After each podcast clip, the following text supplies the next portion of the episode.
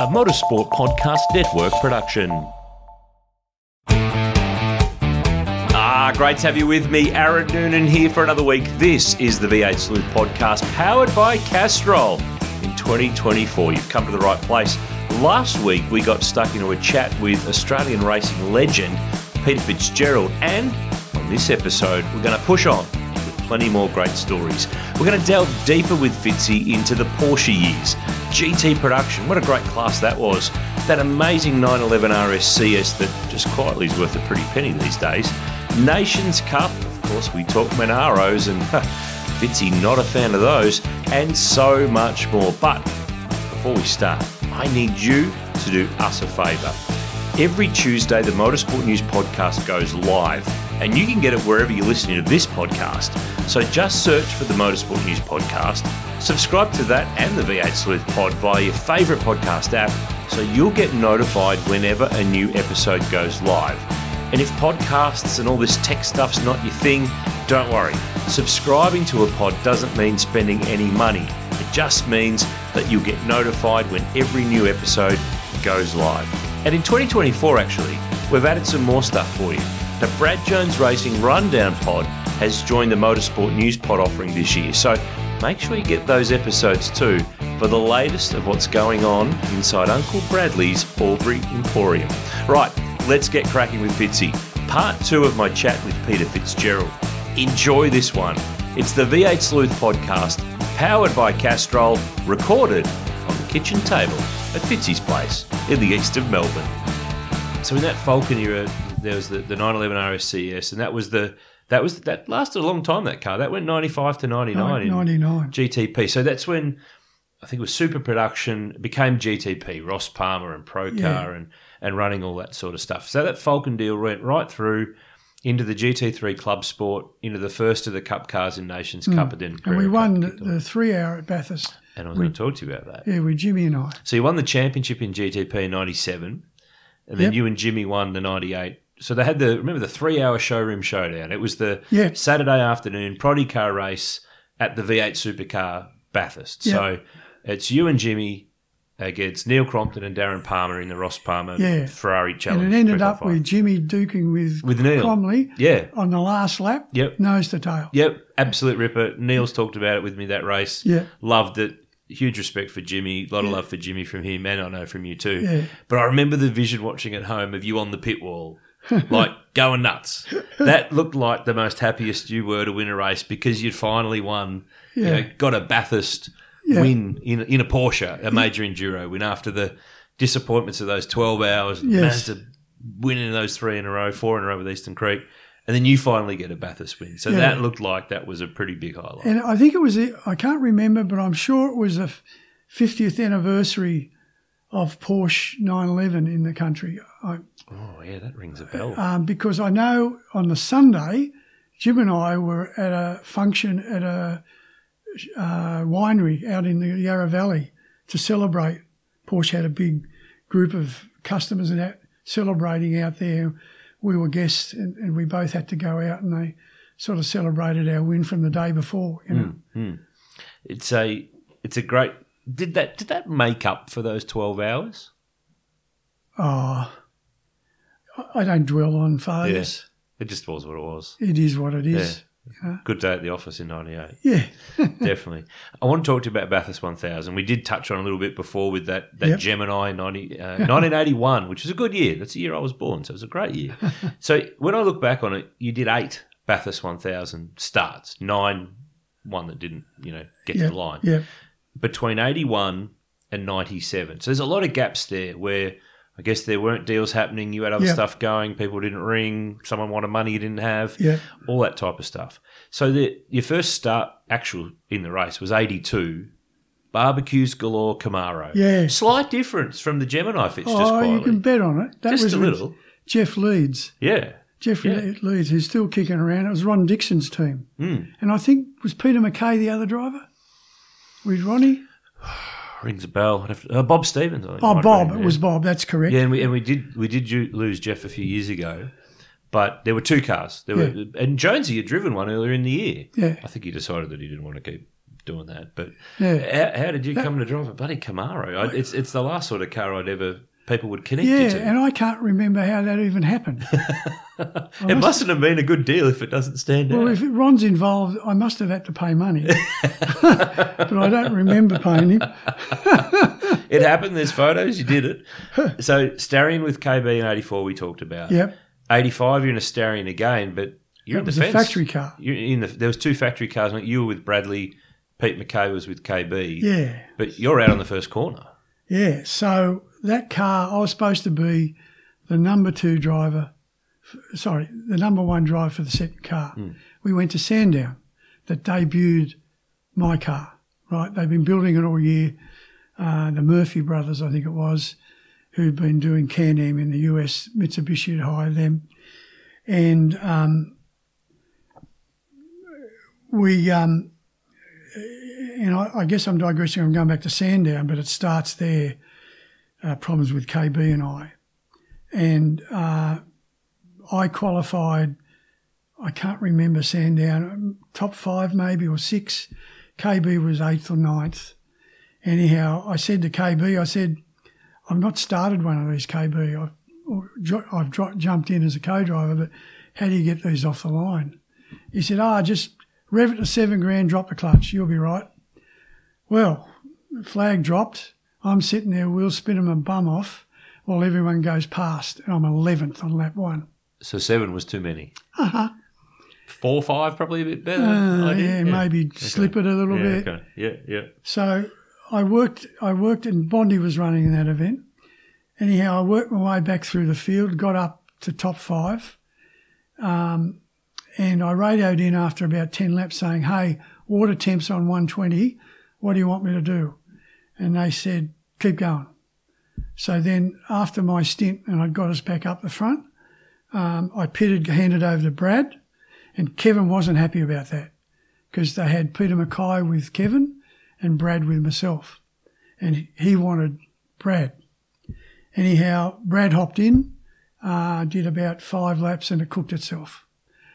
Obviously, the pit stop had done the damage while you're sitting there with no it air. It just gets hotter and it doesn't have airflow. So yeah. it didn't finish. Anyhow, they repaired it all for Bathurst, and Brad had jumped up and down a, a bit about not getting enough laps at Sandown. Da, da, da, da, dum.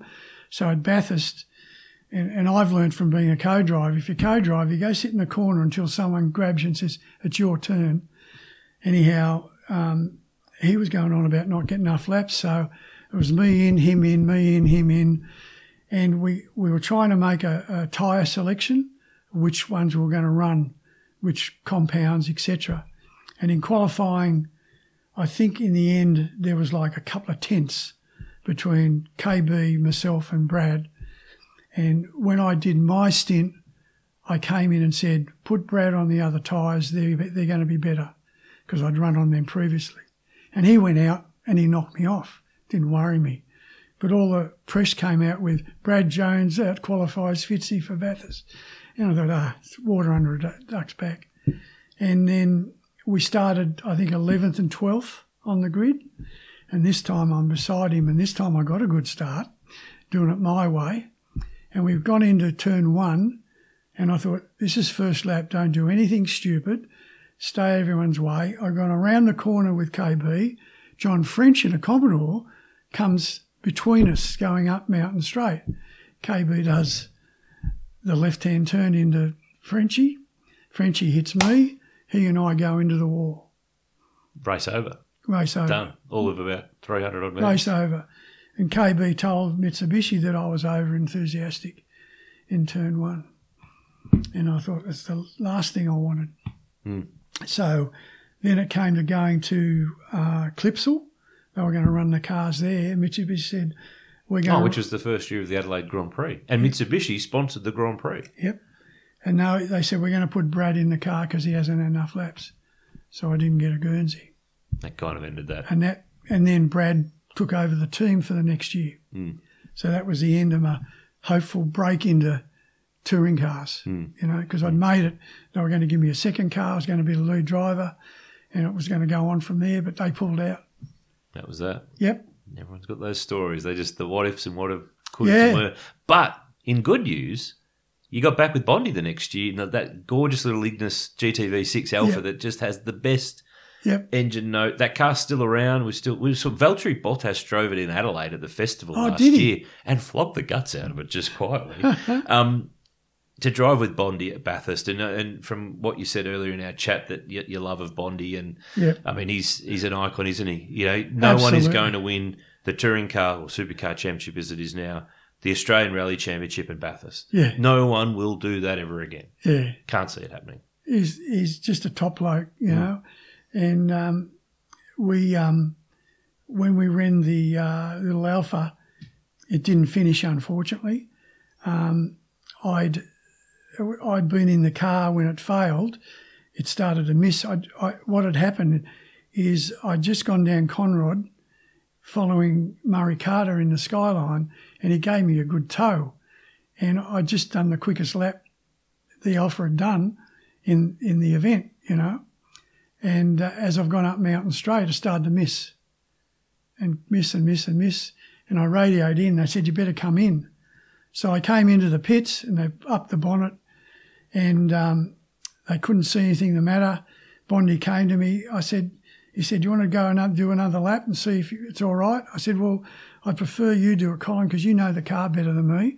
So we swapped out and he went around, came back in, and they had another look because it was still missing. And the harmonic balancer's going in and out like this. It had broken a crank. Better for the car owner to be in it when that is officially diagnosed. than Yeah, yeah. the co-driver, I reckon. It had broken a crank. So fortunately, it wasn't my fault. But I'm not. I, I probably that run down Conrod might have been enough to Got pull a, bit couple more, of extra revs to do the damage. a few more kph that the skyline was Yeah. punching a hole in the air for you. Yeah, So the next year you're with Peter McLeod for Sandown in his Commodore, but he gets the gig with Brock correct. and wins the race in the end. and I ran- and you ran with the captain. Yeah, So the two Peters, Janson and Fitzgerald, are together in another Peters Commodore. yeah. How does that work? Yeah, uh, that was interesting because they rang me up, said, "Would you like to drive?" Because I'm Pete said, oh, "I'm running with," because I knew Pete from Mamaroo all the time. We bumped into each other, and um, uh, him and Barry Jones were, were good mates, even though Barry ran the Mazda team. um, but uh, yeah, so so running running that car was your basic Commodore really. There was nothing special. And we finished. And I remember probably the most memorable event of that race with, with Pete Janson was he was going down the main straight and the bonnet popped up on Conrod, slapped it on the roof, and he got it back into the pits. And um, he came in and said, Jesus, he said, I thought the Channel 7 TV had landed on my roof. And, and, and he, he got his way back into the pits and they slammed me in, slammed the bonnet down and said, do two slow laps and we'll be back and come back in. We'll, we'll secure the bonnet better. So I go around and I do two laps and then I come in and next minute a guy's come out of a pit lane with a pinch bar, shoved it straight through the bonnet, made a hole and then fed chain into it and put a padlock on it to make sure the bonnet wouldn't come up. Did it work? Absolutely. It worked. we, Well, we finished. any way to get an outcome. We finished the event and I don't, we were nowhere really, but all the crowd at the top were clapping when we come round. So where's a story somehow when Janson was involved in a Bathurst car somewhere? Hmm. The Petratech car, that's what it was. The blue, white, and red car. I remember that. Jeez, it's funny the brands that stick And in he, your head. typical of him with his partying, he rang me up. He said, Fitzy, old chap, he said, would you mind popping by my motel? I've hopped on a plane back to Melbourne, but I've left all my gear in the motel. Could you bring it back for me? so I grabbed it and brought it back and took it to him. Last time I saw him, actually. So Bathurst 1000 starts. There's a gap from 87, and you didn't do it again until 91 with Denny. Yeah, And then another gap, 93, you're back with Frank, the Yeah. Diet Coke car with Jeff Full, because they'd expanded with two B&H, two Diet Cokes. There's some seats going. So had 91 been the link to help open Yeah, the door for that? it Yeah. had. And it's just that I didn't get a Guernsey the next year because of the Europeans. And then Jeffrey, uh, I got to drive with Jeff, young Jeff, and he's, he was a good little punter.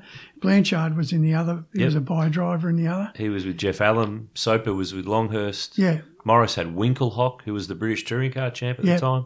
And you were with Foley in the but typical of by drives, the cars don't normally get the same attention as the, The pros. primaries, yeah. the primaries, right? Yeah. So um, we qualified twenty something, one or two, Hmm.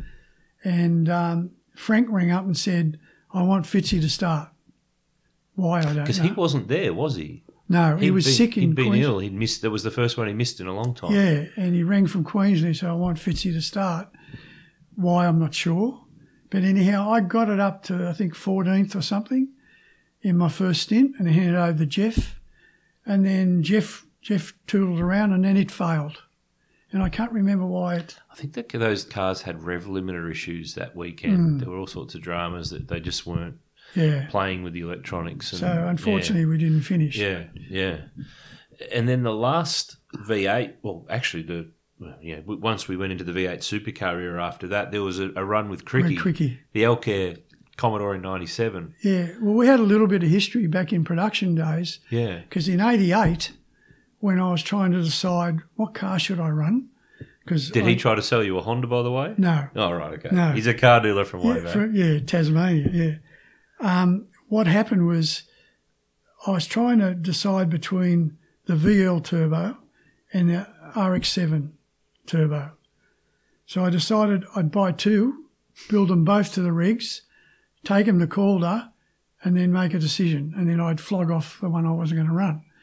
As it would happen, when I did the back-to-back test, they were in a tenth or two of each other. And I'm going, Had to make a call now. So I made the call to run with the RX-7. And then I ended up leasing the VL to Cricky to run that year. So he drove, that's my connection with him. Uh-huh.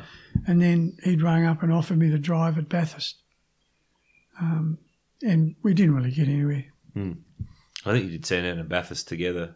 Uh, We've had Cricky on the podcast last year. It was uh, always good for a story. Yeah. Always good for a story. Good fellow is Greg Crick. Um, The Shannon Speed Series is back for 2024, and next stop is Symmons Plains for AWC Race Tasmania on March 15 to 17.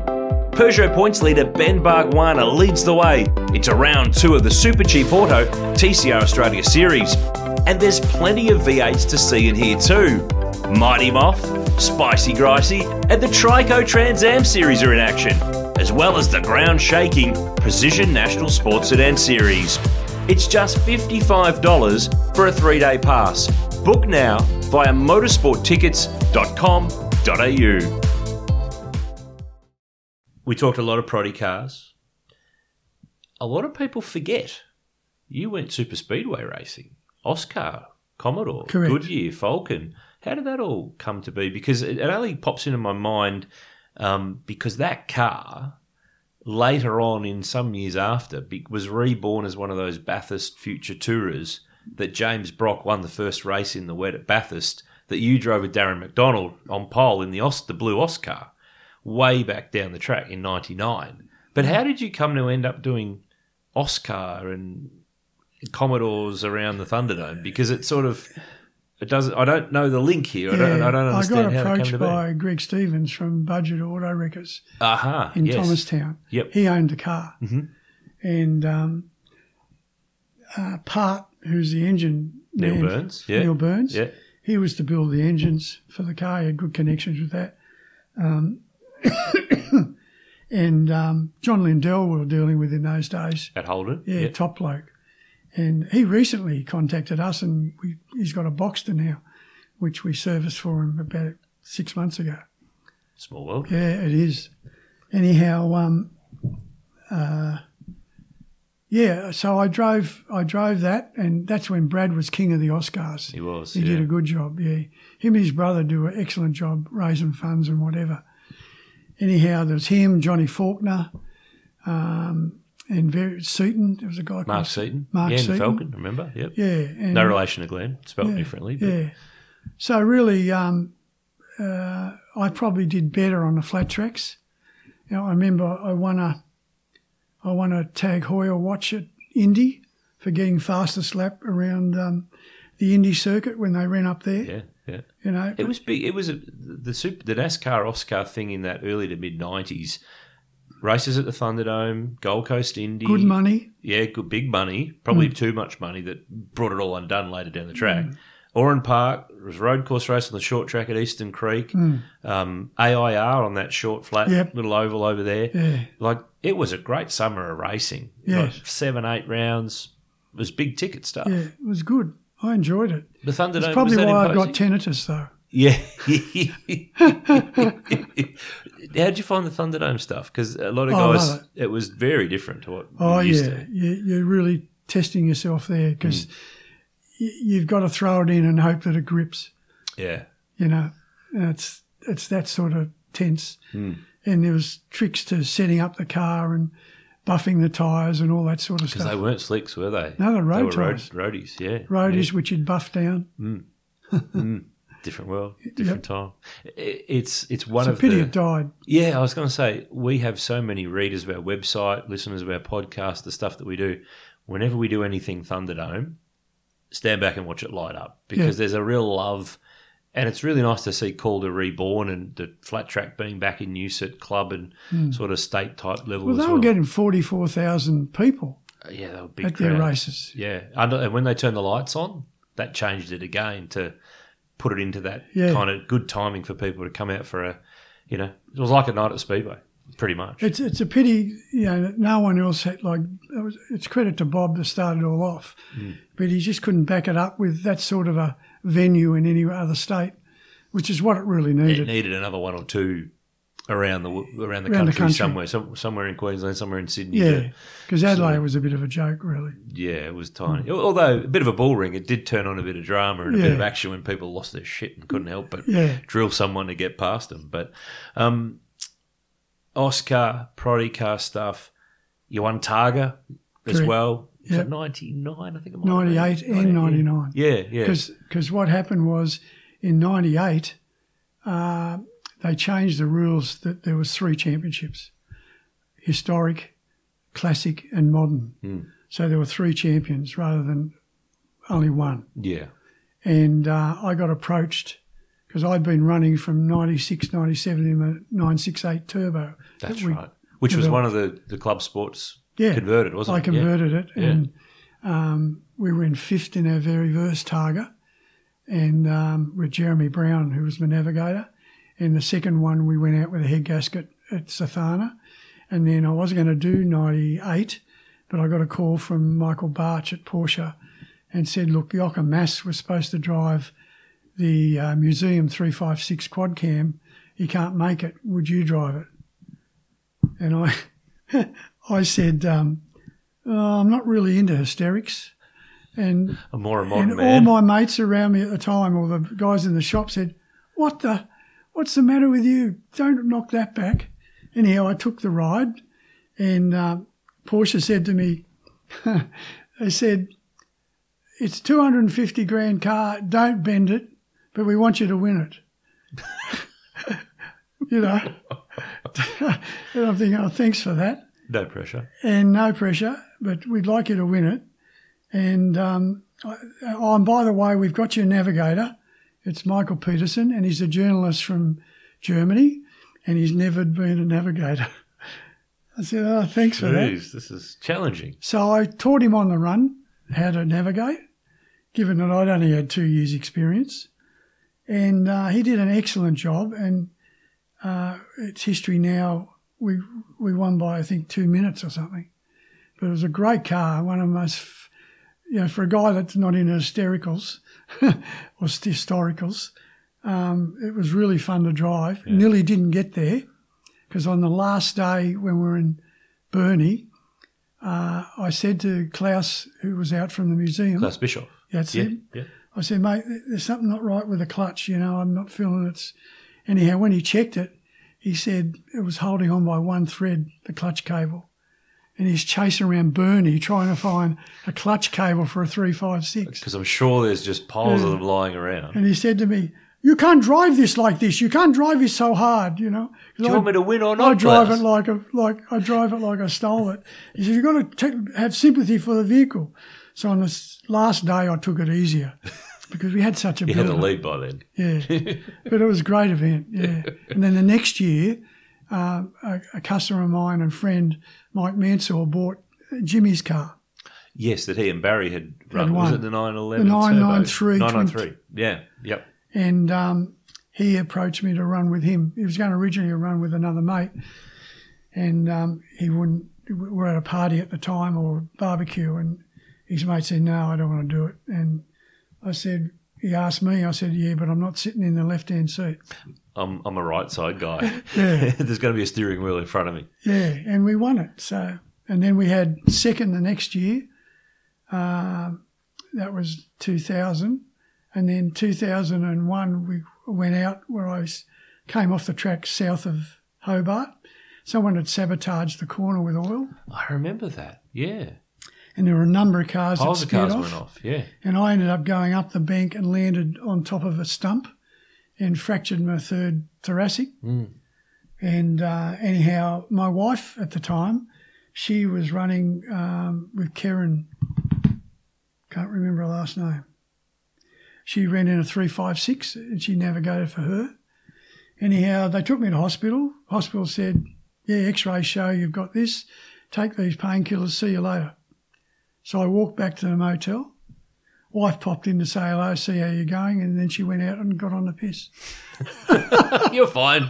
You're fine, you know. So she had a good time. Does it I mean, that Targa Tassie, from when it started in the early 90s into sort of the, the early to mid noughties, was probably its its peak where there was Bannerhead, no one, you know, Jimmy, Brocky, Yeah. yourself. There, there, you know, and there were star names from overseas. Dick had a Yeah. run in it, and there was A Sandro lot of Munari. V8, and- a lot of V8 guys, like Yeah. the touring guys. yeah,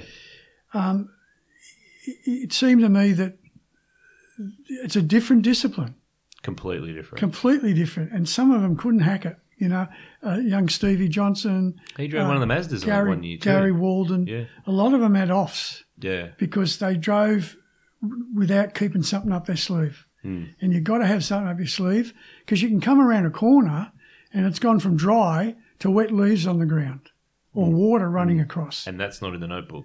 Yep. Hmm. And you never know. So you've got to have a little bit up your sleeve. And we had some moments just the same, trying to drive with discipline. But I thought, geez, if I push this any harder, Hmm. you know, Does it sadden you to see what that what has happened with that event in the recent past? absolutely. It's so sad it's not an event anymore. Hmm. You know, um, we all know when we sign up the dangers of what we do and we admit to it, Hmm. right?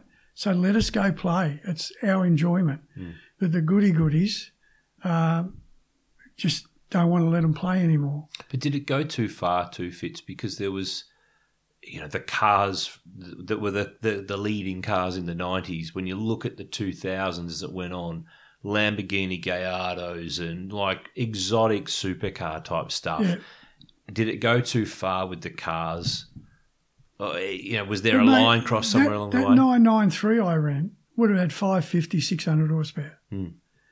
So a lot of those cars have only got that sort of grunt, maybe 100 more.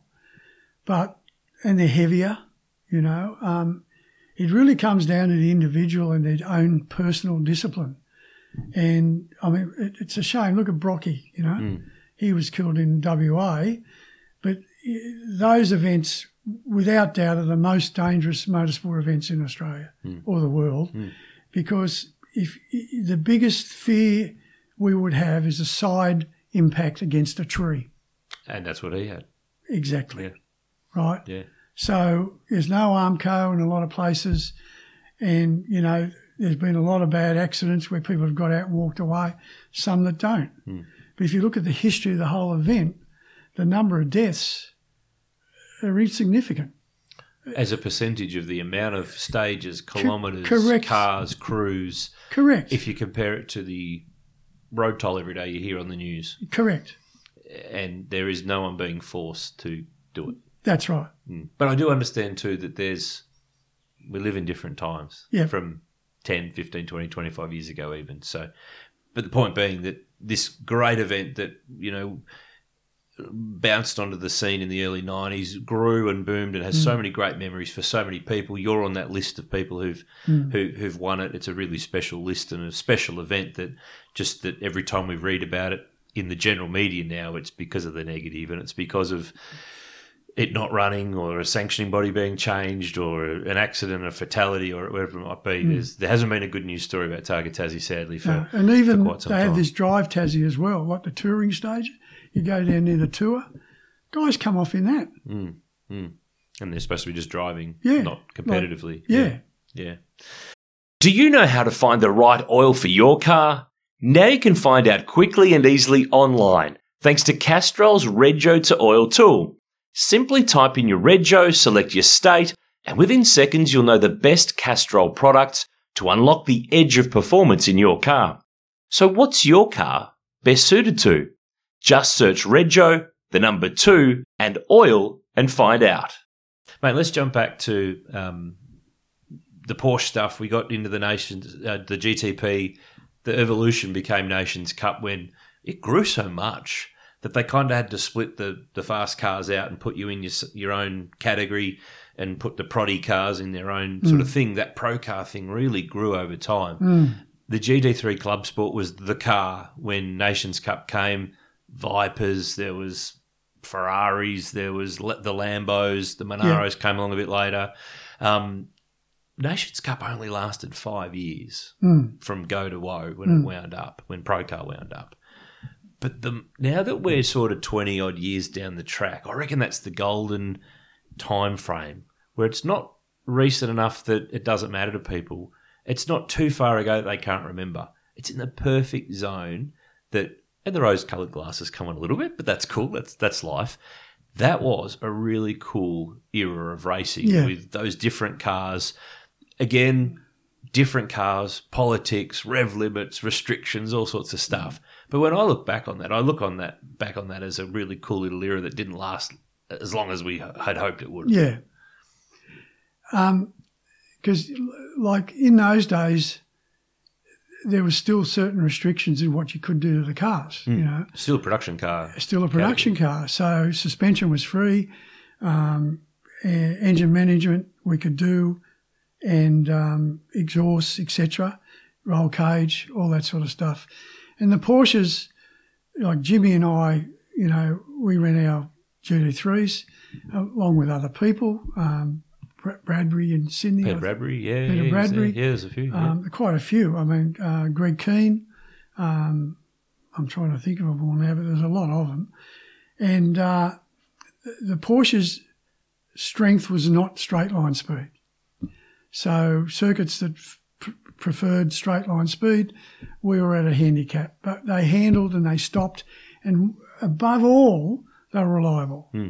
And I think that irked Palmer, who owned the series, Ross Palmer, because he really wanted because Jim kept winning. he, he did have a bit of a mortgage there for a few years. He kept winning, and I was normally second or third or whatever. And it was all because we were consistent and we finished every event. Yeah, and the, and the classic, and we, we did it in Jimmy's book recently, that when he won the O2 Nations Cup in the Cup car, I think he won one, maybe two races. But while the Lambo blew up here and the Ferrari didn't finish there, he finished every race. Might have been fifth, might have been third, might have been Yeah. sixth, might have been the odd win. Yep. But he won the title More than at his likely least dominant three. year. Yeah. More than likely, he would have been the top three Hmm. every event. And you, you win championships that way. They add up. I go back to when I ran my Porsche um, RSR in the GT series at Calder.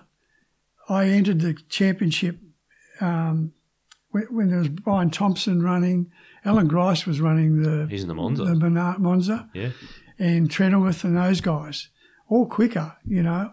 But my thing off the line was dynamite. Like at Sandown, I was fourth on the grid, first into turn one. But then they all passed me going. Down up the the back straight. Yeah. but at Calder, um, I, uh, I and I didn't start the series. I missed two rounds, but by the end of the season, I notched up enough points. Went into the last round at Calder, and Grice ran out of petrol with a lap to go or something, and I won it.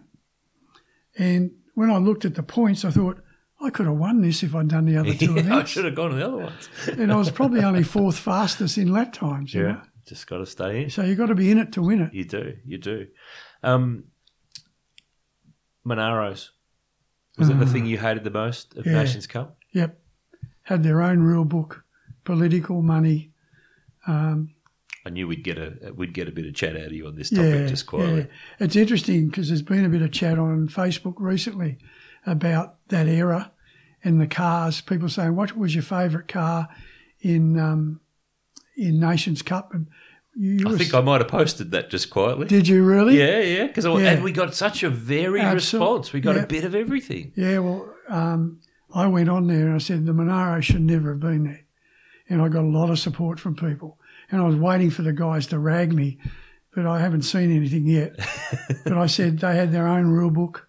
You know, I got congratulated in the 24 hour for winning the event, and I finished third in a cup car, John Teulan's car. You know, three, and that was a Falcon liveried car with Paul Morris, John Chulin, Scotty Shearman. I think was Yep, the other guy. and myself. That's right. And Paul and I did the majority of the driving, and we finished third. And people said, "Congratulations on winning Bathurst." I said, "No, we were third. No, you weren't. Those other two cars are in their own race, hmm. had their own rule book." It, it's funny because I reckon some people have got a slightly tainted view of the history, and everyone's got their own angle on it. But it the Monaro when it was in Nations Cup, the championship, I think people confuse that with the 24 hour races because it didn't dominate the Nations Cup. Never won the championship. Nathan Pretty won some races. Brock had the odd win or two when he was doing it, but it wasn't the dominant car. Had its odd day at the office, but not heaps. But the beef is, it was not a production car. That's right. You couldn't walk into a Holden dealer and buy one. No, There was only four built. No. So and, and clearly, from a pro car perspective, having Holden spending money and being in their because remember they're not V8 supercars AVESCO. Yep. They're, they're Yep. they were their own thing and doing their own thing. So to have Holden in, which therefore eventually brought Brock in, which brought publicity, which brought exposure, Mm-hmm. which brought money, which made it better from that perspective for the series, for Pro Car, for Nations Cup, for you know Yep. all boats rise in a storm kind of thing. So I totally get it from that angle. Yep. Totally get it. So why have a rule book? you could have done all sorts of funky stuff Exact- with Porsches and bits and pieces. Absolutely. So, yeah, it, it was always one of those things. It was never going to keep everyone happy. No. It was it was designed. They were in there to win, Oh, totally. right? Who nothing- wasn't, though? Nothing was going. Yeah, but nothing was going to challenge them. They had the they had the unfair advantage of running that 554 or whatever it is, 454 engine. Hmm. which- two seven. Yeah, 427, yeah. Yeah, yeah. And- yeah. And the other thing was that at those twenty four hour Bathurst, because that's where everyone remembers them winning those two years in a row, the yellow car first and the Brock car the next year. When you look back on it, though, the field, no one had the best of everything to go against them. If there was a factory Porsche with Mark Lee, Alex Davison, whoever the factory guys were at the time, run by Freisinger or whoever was the mm-hmm. gun team at the time, they would have given them a big run. They could have won the race. But I remember the first year there was that. Remember that Certec Porsche that Gricey was in. It Yes. had it had a the fellow Manfred Urash. I think he was like fifty eight or sixty or something. Time nothing against age. He was a pay driver and he was doing like two minute fifties in a hmm. in, in a GT Porsche at Bathurst that was you know at other times leading the race. Hmm. So the Monaros never had the sort of competition Yes. of three or four pro drivers, pro team, car that could run flat out all day. Everyone else was compromised in hmm. one way, shape, or form. So, and it's sad that that race only ran two years because then it, it cost so much money to do, and Ross spent so much money on pro car and, and eventually the the powers that be. And I think the accountants looking at the bills went, Ooh, might be time to wind back on that now. So it's a, it's sad that it ended, but it's amazing that it happened because I can't see a 24 hour race at Bathurst ever happening again. No. It costs so much money, time, Yeah. effort. Yeah. I don't know who's got the I don't uh, know why. I mean, you can run a 12 hour. Why can't you do a 24 hour? 12 times two. Just need a few more drivers and bit more money. some headlights and yeah. yeah, go again. I think Go. the night racing is awesome. Well, you went back to the 12 hour, didn't you, in what, 15 with an, with an Audi? Which Yeah, yeah. it was almost like No, that's Ford- like Brock driving a Ford. Fitzy in an Audi. What's going on here? Yeah, best car I've ever driven, Oh, I wouldn't be shocked by that. right? The Yeah. R8. Yeah. So what happened was I'd retired in 206 Hmm. and I just did club stuff, which I love because there's no pressure, just a bit of fun, um, and uh, drive to the track, drive back to the track, from the track. Uh, in 213, 213, yeah, 213, Alex, who's EMA, um, and my partner in Evolve, he uh, approached me to run a cup car in Challenge. Yeah, so the category below Carrera Cup. Yeah. Yeah, yep. And I said, yeah, I'd like to do that as long as I'm competitive. If I'm not, I'll get out. Well, it's history now. I ran second At what? at 64, 60 odd? Yeah. 63, 64. Yeah. Nice. And I was happy with that. So then he bought another car, a later, a version 2997, uh, in, in 214. And we ran that one. And I finished fourth that year. And at the very same time, we were at Sandown. And I was having a miserable time. Um, like guys that have never beaten me, uh, like Mark Sheeney and Michael Loccisano and those guys, they were in front of me on the grid. And I'm thinking, what the hell's going on? You know, with the car, I just couldn't get the pace out of it. And uh, we were struggling to stay in the top 10. And then Alex come along and he'd seen, we were out in the back in the tents and all the GT cars were up on pit lane with their nice garages. Let's get one of these, he said. And he decided to buy uh, an R8. And I knew Steve McLaughlin, who owns uh, JAMEC PEM and um, JAMEC Racing, and he's, he's a good friend, good mate. And he uh, had one for sale. So we bought that car, updated it, and um, our first run was in Highlands. Oh, New Zealand. Yeah. The and- 101. Yeah, and I drove over there with young Michael Almond. Armand. Yeah, yeah. Yep. And we were fourth. We finished fourth in our first race in the car over there. So that was pretty helpful. then I went to Sandown, uh, Phillip Island and rented in the one hour. They have the Island Magic event. Yep. End of the year. And yeah. I, I, and Steve won in his car with um, Tander, I think. And I drove on my own and I ran third uh, in that event. And um, then we went to the 12 hour and uh, we had Michael again and um, So Matt Halliday, Matt Halliday. American-based Kiwi, he's done a lot of Bathurst V8s and stuff, and Yeah, good had a punter. champ car, and yep. good punter, and we ran up there.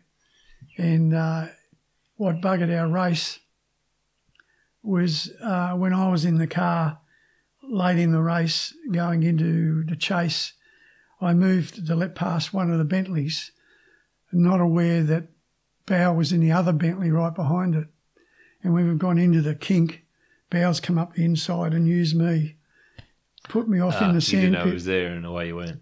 put me in the sand pit and uh, I, I went through the sand pit sideways across the other side and into the thing got bogged. And we lost four laps. And when they when they got us out we continued on. And it's history now we finished 14th and we were only four laps down and we lost four laps then Parked in the sand. Yeah. so it yeah. could have been a better result What do you think of that car? Oh, awesome! Yeah. I, I um, we we then got it, we repaired it.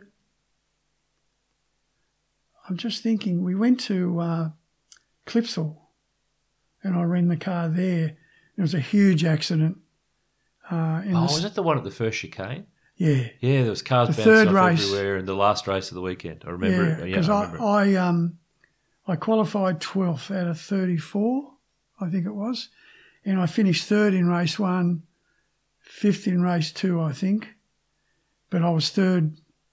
I think I was third to start the final, um, and uh, Paul Kelly was He's in, the Ferrari, Yep.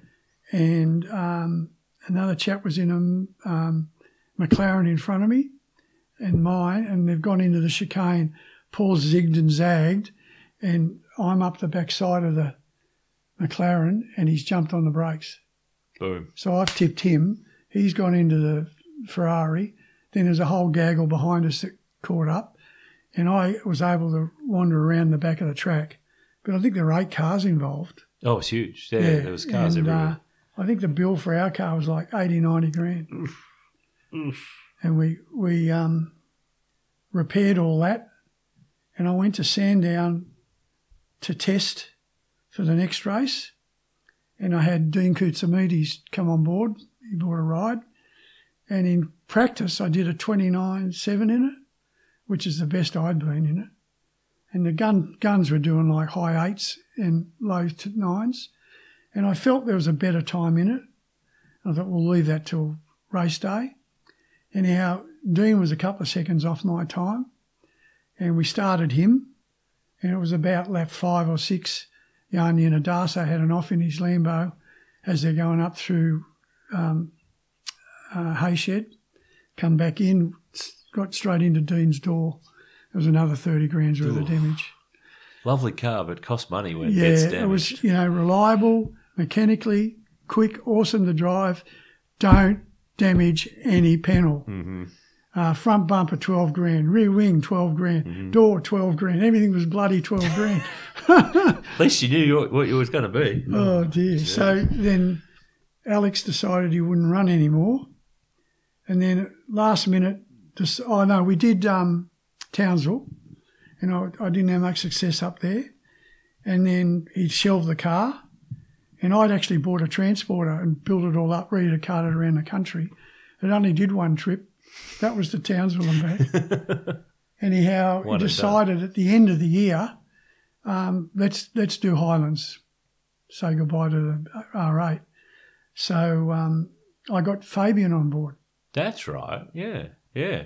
Who Yep. you'd raced against in Carrera Cup when he was Yep. coming on through. Yeah, yeah. and he won a championship. Yeah, he did. Yeah. So I, I was always a, he's a good bloke. So he come on board, and I, I was pleased to say, uh, right up until lap ninety five, I was beating him in times. Because to, to his defence, he didn't get to do a lot of practice, get used to the car, his first time in it.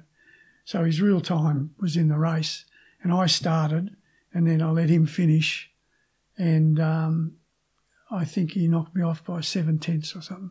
I love how blokes who've raced for like 40, 50 years can remember lap numbers, Yeah. lap times, margins, gaps between things that Yeah. happened so long ago that, you know, it's almost an effort to remember what you had for breakfast last Wednesday, but you can remember the lap time that you punched Correct. however many years ago. It's, it's a what race you driver just said, thing. so many people have said to me. You've all got you the remem-" same thing. You are all the same, you race drivers. You're Yeah. all wired the same. There's there's something in among um, all of that.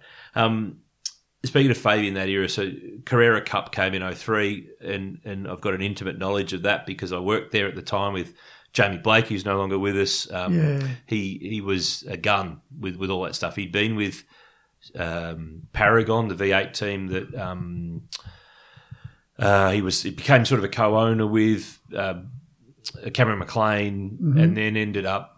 Mm-hmm. Good bloke, Cameron. Yeah. Um, and then this company called Cup Car was formed that ran Carrera Cup originally. It wasn't Porsche run originally. It was by Cup Car that had. Sharon's. Oh no, this was before the Sharons. Oh, this was? Tony Quinn and Oh, yes. Jamie and David Yes. Skaysbrook and a, and a few of the Yes. Porsche Cup guys had got together, done a deal with Porsche. Carrera Cup, you know, there were, I think we rolled out, didn't we? At the Grand Prix was the f- the first race event non championship with 29, 30 cars. Mm-hmm. Looked great, sounded great. I think we were supposed to have Jochen Mass on the grid, but he couldn't run because of a licensing drama. But there was Jimmy, yourself, you know, a lot of the Porsche faithful hmm. came along. But it, First one was the Grand Prix, wasn't it? yeah, it was. It was. Alex Davison. 34 cars. Yeah, Alex Davis came out and drove Quinny's car. He, of course, was driving them overseas, so he whooped everyone there, and, Yeah. and and then the thing got rolling. So I've got really great memories. The Enyo car was the thing that I remember with working with you on Yeah. and getting a bit of the coverage and the PR out there when hmm. you went from the, the, the Falcon blue and green to the Yeah, to, to the, the yellow, yellow. and black, and that, that stood out really significantly. So you did, I think, what four years in Carrera Cup, and then the end of 06, you made the call to go right. I'm going to Yeah, step so- out, but you still ran cars after that. So what happened was, it was interesting when you say that it was the debut of Carrera Cup at the Grand Prix. You got people now having to get used to left-hand drive cars, and one of the issues um, we found at the Grand Prix with missed gear changes was the clutches. they they had to change about twenty cars worth of clutches. Yeah, and that went on for half the year. Yeah, Because um, wasn't that a fail safe in that 996 Yeah, Cup car? rather to- than over rev it, it, the clutch would take the the power and it would fail, and then it would vibrate, and you knew you'd struggle to get to the end. There were so many clutch changes going on in those first few and events. that, that where- first race, I couldn't believe how many clutches yeah, we did, you Yeah. know, or, or guys did. Um, and I, I admit I did one or two. Um, but uh, yeah, so that was, I, I, and and that had ABS. yeah, that that got a few people Right. caught out too. So I finished third in in 203, finished fourth in 204, and then sixth in 205. And then we changed to um, the 997 in 06, that's right. Remember? Yep. no ABS. Yep. And Fitzy said, "You'll." Uh, no, guy said to me, "You'll be, you're experienced in not having ABS from the early years. You'll get used to this stuff." And the trouble is, I'd got so used to late braking under ABS, I struggled with it, knowing in the back of my head, as I've said, to win you've got to finish. We only had six tyres for an event. I don't want to fluff a front tyre by locking up. So I found myself too conservative, which I normally am not under brakes, to try and make sure I didn't do a tyre and that hurt me. And in 206, I think I finished ninth or 10th. And I thought, this isn't heading in the right direction. So I retired because I had sponsors and I knew I had to deliver. And in um, in 207, we ran Marcus Marshall, That's right. Yep. who had some money, and I had some sponsorship, and we ran the team together. And he finished fourth. And in 208, um, we had um, uh, Andrew Moffat. His mentors approached me to run him, and I let him do an Island Magic with me in in the uh, my GT3 um, uh, ride car. Was that the old club sport that you? Yeah, yeah, I had a remember. GT3 Yeah. that I built up as a ride car rather than put uh, miles on the race car for the hot lap sessions for customers. I ran them in this thing, still gave them the same buzz. And we ran Island Magic together and uh, we won it, I think. I think we won it, but I was quicker than him. And I said to his mentors, I said, "Look, you might be wasting your money here because he's not going to be top 10 and, and they'll eat him up. But they insisted on doing it and they're throwing half a million dollars at me. So I took him on board. And then Beardo came on board, said, Look, I've got the gig with, with, um, with Quinny's car, but I need Doe to run it. And I've got a little bit of money from the Mad Butcher in New Zealand. And I said, Well, I see what I can do. And originally I went back to um, Moffat's sponsor and said, Look, for an extra hundred, I can put you on the other car as well. You'll be on both, get you some more exposure. And he came on board.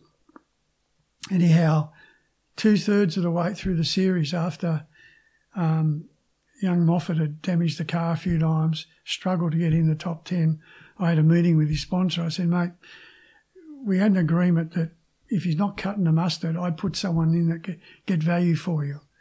And he said, well, to me, um, he's telling me that you're not building him the same car for events. I said, well, that's not the case. And um, I we agreed on a package to finish the relationship. And right at the same time, Sharon's went bust. Yeah. They were running Carrera Cup. They, they had taken it over. Yeah. They'd taken it over and went bust. And young Dave Russell was without a drive. So I said, Dave, come on board with my car. Have you got? He had Boom Logistics. That's it. Yeah. And I was commentating all these races back in the day. That's why when you say those names, they straight into my Yeah. head. So we got Boom on board, finished the series off, and uh, it was interesting. The very first race that we did was at the island. They were first and third on the grid, and I thought, I hope his sponsors watching this. and then we went to Bathurst, and they were first and third again. I think it was. And what would happen? David had the habit of driving the car on the rear tyres. He liked oversteer, and we'd have to set the car up for him versus a different setup for Beardo, who drove on the front tyres. Dave could be faster than Beardo in a qualifying lap, but when it came to a race, Beardo would run him down because he wasn't cooking his rear tyres like, like young Dave did. And we ended up, Beardo won the championship, and um, Dave finished third.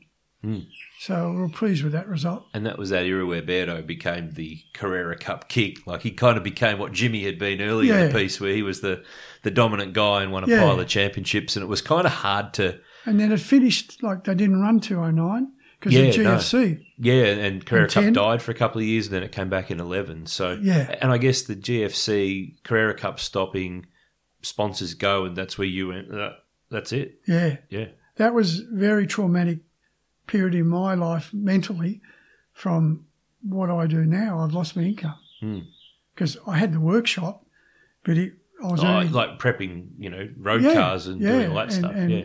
we had the workshop, and, and a lot of our income was from running because we had young Barton Mawer Mm. run with us that year as well, and he finished top ten. But um, I thought because in all the sponsorship packages, I'd allowed a bit of income for me, Mm. and I thought, well, that's going to stop. So yeah, that was pretty tight those years.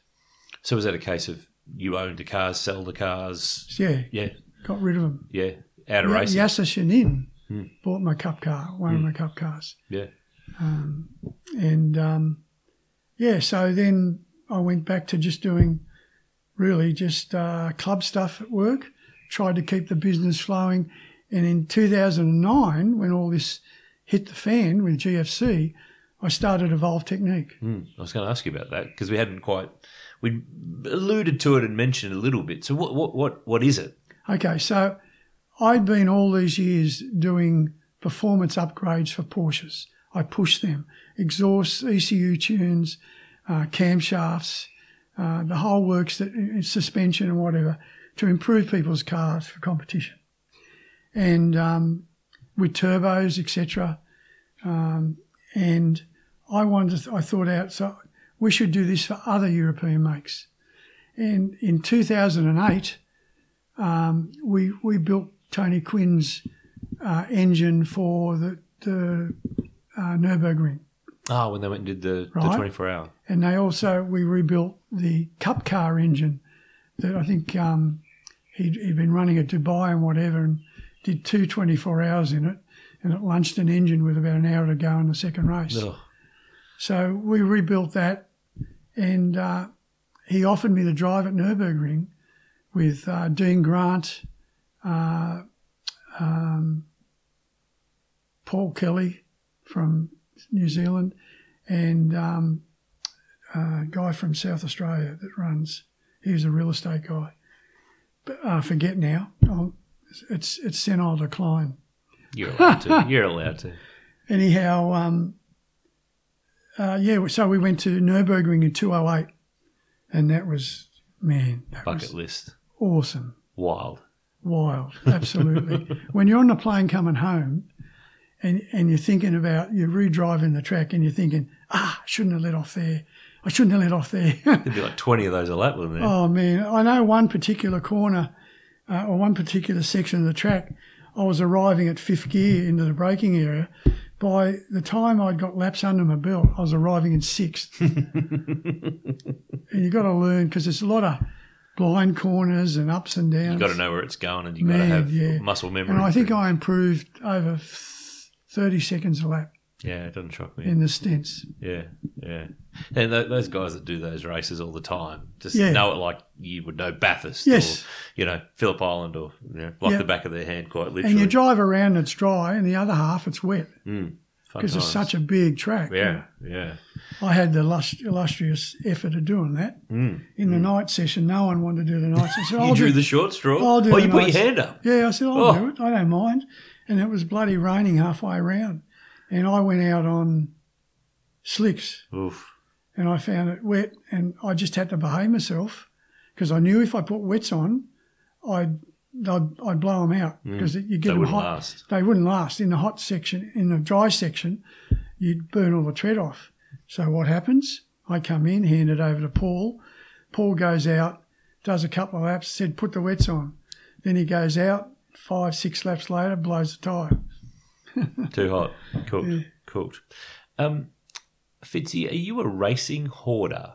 Have you kept everything? I, I tend to. We did talk about this before we started with the microphones on, but I've tended to find from all the people that I've chatted to and known in racing over the years, They are either full on hoarders and keep every trophy, memorabilia item, race suit, helmet, team clothing, whatever it might be. They're either fully everything or they've just not kept anything. Very rare that anyone's in the middle. Where are you on the scale of keeping stuff? I'm probably in the middle. All right, bit of stuff, but not crazy. We're never going to see you on one of those hoarders TV shows where you're, you know, Yeah. encased in boxes in your lounge room or anything like that. I, I'd like a decent shed to put all the pictures and trophies up. That's all I've kept. Driving suits and helmets and that, no. Um, I, I've kept a couple, but really, I think when we moved factories, a lot of that stuff got tossed out. So I've got stuff in boxes at the workshop. I've got stuff in my garage from when I moved from Warrandyte. And as you can see, I've got a, some of my prized possessions here and um, workshop's not really set up at the moment to put them up because it gives us credibility, Yeah, yeah. you yeah. know. And um, also, I'm not sure if Alex or Christian, I'm not sure whether they want to promote that or not. Hmm. Um, so I'll leave that up to them. They know, they know, They know where to find it. they know where they are. Yeah. And I know there's some in, there's a downstairs area where we are at the moment, and I know there's a trophy cabinet there and some stuff's in there as well. What's your most coveted trophy? Is there anyone that sticks out? We we know the twelve hour one's not exactly a big standout piece. Is, is there anything that's floating around that you see and just when you're walking by of a morning here at home and go, "Oh yeah, that's a good one." That was a good one." Nah, can't. You got so many to choose from. It's actually pretty hard. Yeah, To be no, I honest, can't so- really. I mean, I've got one over there, the f- clock. Um, that's a ARDC club champion, and Hmm. uh, that was like I'm a Vic- Victorian, and I won the New South Wales. That's like going in and You know, stealing things, isn't it? uh, But you're originally It's like slapping there, them in the face. Yeah. so escape over the border with it and get home before they can take it off you. Yeah. Um, which of, I mean, you've had so many cars over the years, Mm-hmm. particularly Porsches, but the Proddy cars. Are there any that you would have liked to have kept? Because it always is the thing where you had to sell one to get the next one and, and keep on going like that. But are there any that have got a soft spot in your heart that you go, oh, I wouldn't mind having that parked in the garage? Yeah, the once more?" RSCS 993. Yeah, yeah. Yeah, Well, it was such a long period. Like Yes. that's probably the yeah, 95 to to nine. 99. five, six, seven, five years of Yeah. racing. GTP, Yeah, Eastern Creek twelve hour, Bathurst three hours. yeah. lot of miles, a Yeah. lot of competition. Actually, I do have a. I must dig this out, and I completely forgot about this. So, in 1995, remember the days of the Dutton Grand Prix rally? Yep. I have a photo. It's me, and it's you. It's the Porsche with I think you and Carol, your wife at the time, who was navigating. It's the 911 RSCS Yep. at Ballarat, at Lake Wendouree, and there was a little speed test set up with witches' hats for sort of 20 seconds. And I reckon there's a photo that I've got of me standing there with your, your car, my best mate Brett Seagrave getting your autograph. I'll dig it out. I'll send it to you because it's there somewhere from the Oh, Grand Prix rally in, in that car because that was the you could drive that on the road. Yeah. It wasn't just the racing Yeah. car. You was it was a road registered car. Absolutely. Yeah, Yeah. yeah. I'm writing that down Do that, because I must. I love that. I must dig that out. I do remember that Steve Richards drove Jim's car in that Dutton Right. Grand Prix rally. I did tell him to back up at the start line because he crept over the line. The things that you remember, the things that you remember. Um, I've seen on socials and around the place talking to some people that a lot of your old cars are around, um, cup cars and various bits. Does it is it pretty cool when people reach out to you and go, "Hey, do you remember what what did you do with this car? I, I'm pretty sure I've got this car that you ran there." Yeah. I I know there's a lot of people who just go, oh, too hard, don't know, don't Yeah. care. But I, I get the sense from you that that's pretty cool. Yeah, it is. Very. Yeah. There's a young guy here who I know pretty well called James Pappas. Yeah, yeah. And James is on my Facebook and whatever, and he's been restoring a lot of my old cars, even Quinny's The- car. yeah, the you know. GT3 Club Sports. Yeah, yeah, yeah. yeah. So uh, yeah, so he's done a couple, and I actually did a, f- a couple of photo shots with him at Sandown. He brought my GT3 out there. The Club Sport, the Falcon Tyres car. Yeah, the Falcon tyres. He brought it out on President's Day. And President's Day for the Porsche Club is a non-competitive day. It's a day where we, we take our family, friends, sponsors for a hot lap and give them a buzz. And um, uh, I was there in the Boxster, and he brought it out and, and parked behind our garage and said, "Can we take a few shots?" Yeah. So that's that belongs to a guy in uh, South Australia, and he's restored it to the way I ran it. He did a good job too. Nice job. Uh, they might have found a place with some archive photos to get the uh, delivery right. I know a bloke who, who might have had a couple of the photos. interior is a bit um, non Nations Cup. he's, he's got he's redone all the inside, and it's all very. on the outside, it looks Nations yeah, absolutely. It does. It does look a bit. When I look back through, we've got a, a, really big results database in our office that we've built and that we keep fed with all the results of touring cars, supercars, Bathursts, and stuff. And it just it's a good refresher before I come and do these chats because a lot of it's in my brain, mm-hmm. but then I it reminds me of other things. And there was just one really weird thing, and I went, I have no idea what the story was, and I'd love to know. So when I asked our guys at work, how many Australian touring car championship rounds do you think Fitzy did? And they all pondered, and I was sort of thinking, oh, Bathurst, well, that wasn't part of the championship back in the day, and um, um, one. Tasmania. 1988, Symmons Plains in a privateer VK Commodore. Russell Lanyon entered I think was that the gold bullion car Not at sure. one stage? Not sure. How is it that you came to drive an old Commodore in Tasmania in your one and only touring car championship round? If I can remember. I thought you were going to say that. Bugger if I can remember. when you lit up and said Tasmania, I thought, oh, there's a story here, and he's going to tell us how this deal happened. Yeah. Or there's no story because we're not sure and don't know. But it is the latter. Hmm. There you go. The one and only ATCC appearance. there was there was something to do. uh, That event was something to do. I, I interacted with Larry Perkins there, I think, to try and get some advice. And it was a bit like the Bartlett affair about starting the car and getting it off the line. And I got a similar response. and uh, I, I remember, um, I, no, I- no, I'd be guessing. I'm sure somewhere along the line I felt I got the revenge because I'd passed him or something going into one or whatever. but yeah, no, that was yeah, a bit of a non-event. yeah. Oh, it's it's in the results books, and I thought, I you know, know, what? I'd just love to. ask. Unfortunately, you can't always pick the car and team you run for. no, that's right. That's Um, very true. and yeah, especially in touring cars. And um, you know, when when you look at the touring cars grid today, and you look at the talent, and you look at the times between the top ten, there's nothing in it. Mm. It's it's stopwatch Grand Prix, isn't it? Like Yeah. press press the button twice, and that's about the gap. Yeah, yeah, and you've got to compliment the engineers and the drivers to have that ability to be so close. The level is It, it just shows what talent we've got in Australia, I think. yeah. You yeah. know, and I, I, I look at guys over the years that didn't make it. And and it's really often been because they just didn't have the funding, the contacts, the right people, yet they had the talent. yeah. Um, and a good mate of mine in the Porsche Club is a guy called Rex Broadbent. And I, we had dinner with him last Sunday. And I said, Rex, you ran a form in the Ford a couple of times, and I know you're a tight ass. and I said, I reckon you could have done a lot in that category or any other category if you weren't so tight with your money. Because I knew he'd be running in a championship series on second-hand tyres just to save a quid.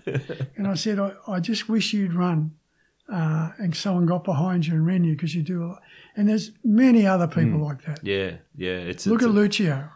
Cesario. Cesario. Yeah, yeah. I mean, he, he blotted his copybook in his last drive with Bondy Mm, because they decided after I did with Bondy the year before, they'd run him in uh, one of the new Alfas the year after. And I didn't get the gig, and he, and he stuck it in the wall.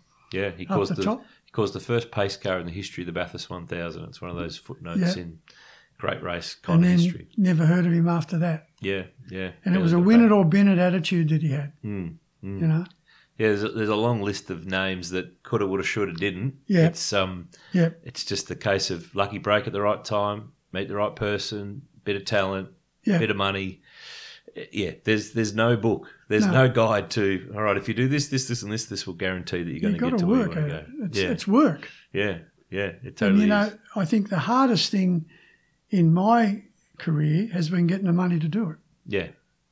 But when you look back at all the stuff that we've discussed, I'd say that you've done a pretty good job, Fitz. The Yeah. accountant that went racing Yeah. at 27 and is still punting around and enjoying. I know that there's So, you know, I, as part of my deal with people like ASA, you know, I have to uh, attend their conference, their sales conference. And what they wanted me to do, because I'd been in sales, so I knew what they wanted me to impart to their sales team. And I just tell them, hey guys, you're out selling one of the best computers that's available. I'm out selling sponsorship. I want you to give me 200,000 bucks. If you think you've got a tough job, do what I do. And I said, but I've been successful, and what's done it for me is I persist. And you get one door closed, another one opens. Hmm. But it might be five door closed and another one opens. You've just got to keep knocking on the door. yeah, they will open. And that's what got me through this this Yeah. lifetime.